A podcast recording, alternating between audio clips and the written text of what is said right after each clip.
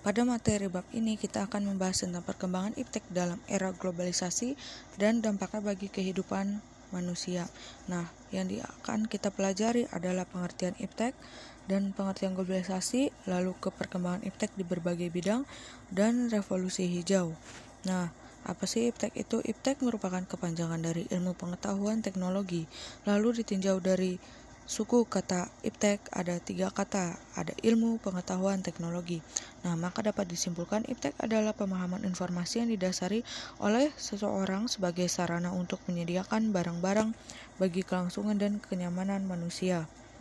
Nah, perkembangan iptek dibagi beberapa zaman. Yang pertama zaman purba sekitar 4 juta tahun lalu, dikenal dengan zaman batu. Pada periode ini yaitu Hasil adalah membuat alat-alat batu yang kemudian disempurnakan dengan besi dan perunggu serta sistem bercocok tanam. Nah, lalu ada zaman Yunani sekitar 600 sampai 200 sebelum Masehi. Pada zaman ini cara berpikir manusia telah berkembang. Nah, ditemukan dan dibuktikan dengan dalil-dalil Pitagoras, Socrates, Socrates, Plato, Aristoteles, Ilit dan Archimedes.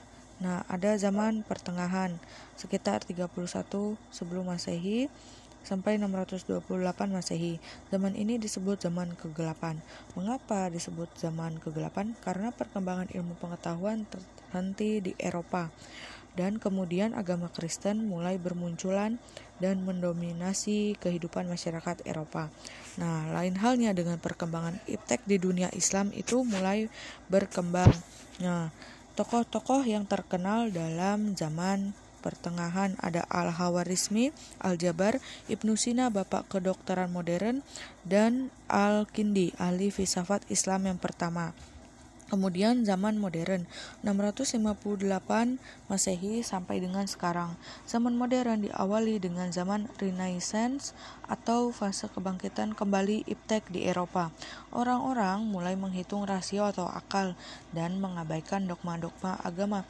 Apa itu dogma? Dogma itu seperti doktrin. Nah, ilmuwan zaman modern yang sangat terkenal dan dikenal sebagai orang nomor satu sedunia yaitu William Henry Gates atau dikenal dengan nama Bill Gates, pemilik Microsoft Corporation bersama sahabatnya Paul Allen. Nah, kita masuk ke apa itu globalisasi. Globalisasi berasal dari kata globe atau global yaitu dunia atau bola dunia. Menurut Kamus Bahasa Indonesia atau KBBI, globalisasi adalah proses masuk ke ruang lingkup dunia. Sedangkan menurut Michael Haralambos dan Martin Holborns, globalisasi merupakan proses di mana batas-batas negara luluh dan tidak penting lagi dalam kehidupan sosial. Nah, perkembangan globalisasi ini ada banyak ya, dari fase pertama, kedua, dan ketiga. Kalau pertama itu abad ke-15, seiring dengan pertumbuhan kapitalisme dan ekspansi suatu negara ke luar negeri, proses globalisasi ini mulai ada dari penaklukan Asia, Afrika, dan Amerika Latin, serta penduduk bangsa kulit putih atau tanah di Amerika Utara dan Australia. Kemudian ada fase kedua, era interimperial trade atau perdagangan antar kaum penjajah. Nah, di dalam konteks ini, globalisasi melibatkan kompetisi dan kolaborasi antara perusahaan multinasional sebagai e, negara perebut pasar dunia. Dan yang terakhir ada fase ketiga internasional trade atau perdagangan internasional. Kita tahu ya perdagangan internasional ini sebagai komoditas atau jaringan pasar global yang memberi karakter kelas dalam globalisasi Nah, sudah mendunia, dari mana globalisasi menjadi arena bagi konflik kelas dan konflik perdagangan. Kemudian dampak dari iptek dan globalisasi.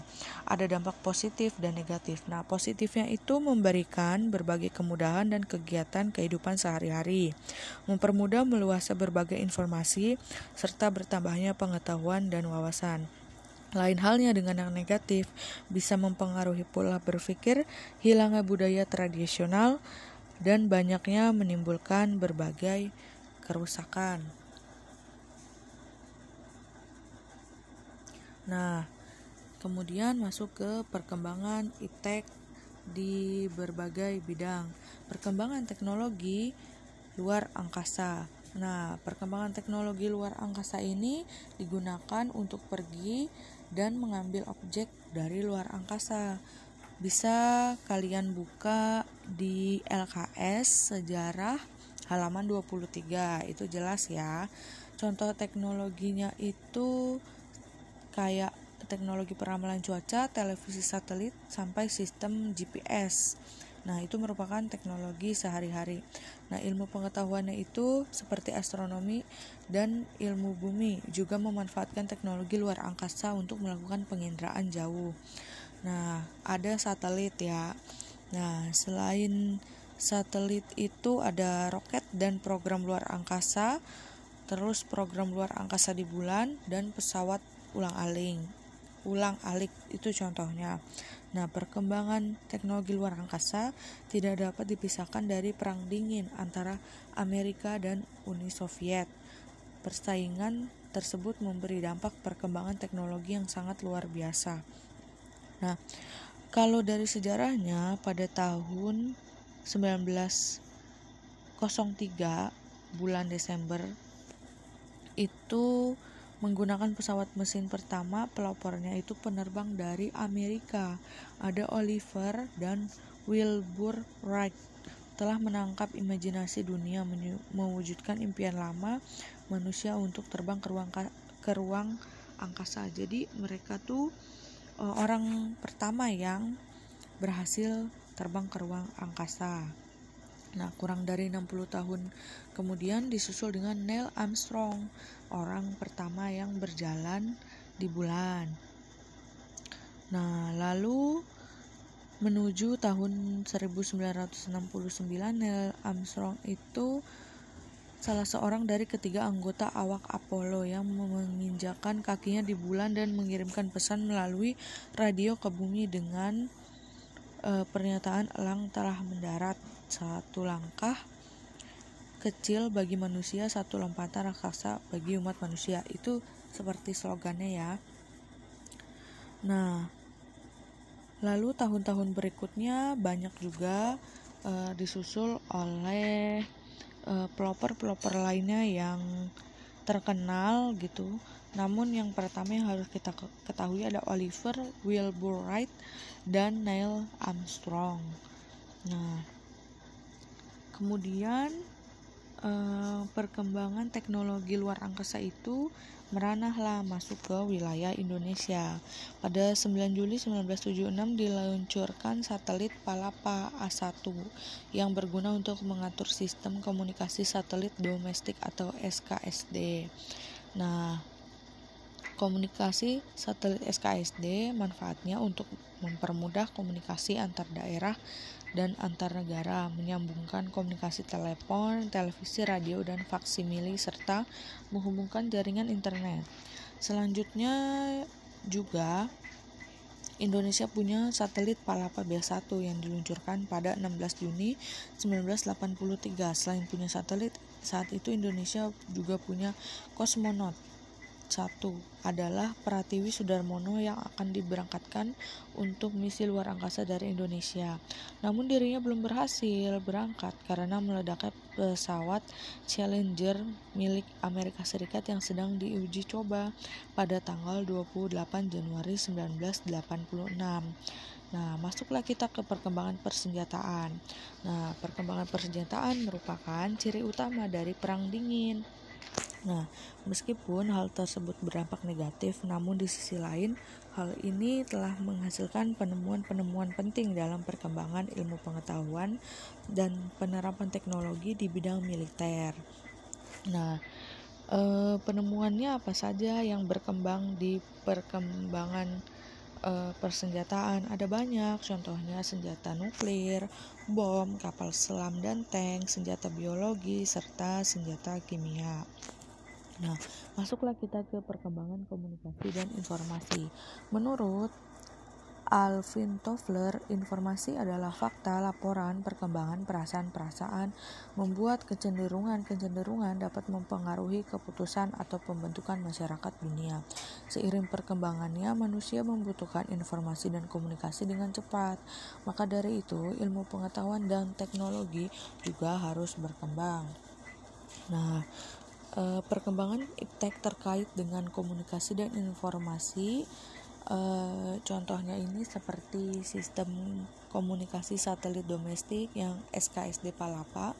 Lalu ada radio ada televisi ada telepon ada komputerisasi ada mail nah uh, demikian penjelasan dari yang perkembangan tek, apa uh, komunikasi dan informasi. Nah, yang terakhir ada perkembangan transportasi. Itu meliputi uh, perhubungan darat, perhubungan laut, dan perhubungan udara. Nah, kalau darat itu sendiri di Pulau Jawa dari abad keempat alat transportasi sudah mulai berkembang dan menggunakan jasa kuda. Nah, awal masuknya transportasi darat uh, modern di Indonesia mulai itu pada masa pendudukan Belanda. Nah, kalau perhubungan laut itu di Indonesia sebagai negara bahari, banyaknya perahu dan kapal merupakan alat transportasi dan komunikasi penting sejak awal peradaban Nusantara. Nah, nggak heran tuh di Indonesia mulai banyak ragamnya itu perahu dan kapal. Nah, perhubungan udara itu terkait dengan sejarah awal kemerdekaan itu untuk mendapatkan transportasi tahun 1948 mantan Presiden Soekarno membeli dua pesawat tipe DC-3 dari Singapura. Pembelian pesawat tersebut didanai para pengusaha asal Aceh. Kedua pesawat tersebut menjadi cikal bakal perusahaan penerbangan pertama tanah air yaitu Garuda Indonesia. Nah, kemudian muncullah revolusi hijau. Jadi asal usulnya muncul revolusi hijau itu pertamanya ditandai dengan perkembangan iptek dan uh, globalisasi uh, sendiri ya gitu. Baru muncul revolusi hijau. Nah revolusi hijau itu apa? Revolusi hijau itu merupakan usaha mengembangkan teknologi pertanian untuk bertujuan meningkatkan produksi pangan. Revolusi ini dengan kata lain mengubah pertanian yang sebelumnya menggunakan teknologi tradisional menjadi pertanian dengan teknologi modern Thomas Robert Malthus menyatakan bahwa revolusi hijau terjadi karena semakin meningkat jumlah penduduk di dunia namun tidak diiringi dengan peningkatan jumlah produksi pangan.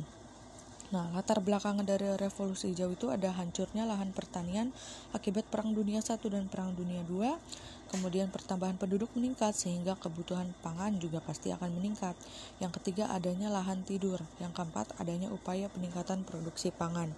Nah, dampaknya dari revolusi hijau itu ada positif dan negatif. Yang positif itu eh, revolusi hijau itu menyebabkan munculnya tanaman jenis unggul berumur pendek sehingga intensitas penanaman per tahun menjadi bertambah dari satu kali menjadi dua kali atau tiga kali per dua tahun. Nah, revolusi hijau dapat meningkatkan pendapatan petani. Selain itu, revolusi hijau dapat merangsang kesadaran petani dan masyarakat pada umumnya akan pentingnya teknologi. Nah, yang terakhir revolusi hijau merangsang dinamika ekonomi masyarakat. Jadi dari masyarakat yang tidak tahu apa-apa dan kesulitan karena masih menggunakan eh, cara-cara tradisional itu dengan adanya uh, revolusi hijau itu beralih gitu ke modern gitu sehingga menaikkan taraf hidup. Nah, dari dampak negatifnya ada sistem bagi hasil mengalami perubahan. Lalu pengaruh ekonomi uang di dalam berbagai hubungan sosial di daerah pendesaan e, makin kuat dan ada ketergantungan pada pupuk kimia dan zat kimia pembasmi hama. Yang terakhir ada peningkatan produksi pangan tidak diikuti oleh pendapatan petani secara keseluruhan. Jadi masih eh, rumpang ya atau masih uh, kurangnya uh, keseimbangan antara peningkatan produksi pangan dan uh, pendapatan petani tuh uh, sekian uh, dari uh, penjelasan uh, mengenai materi tentang perkembangan iptek dan globalisasi. Apabila ada yang belum jelas, mungkin uh, bisa ditanyakan dan kita sama-sama akan berdiskusi.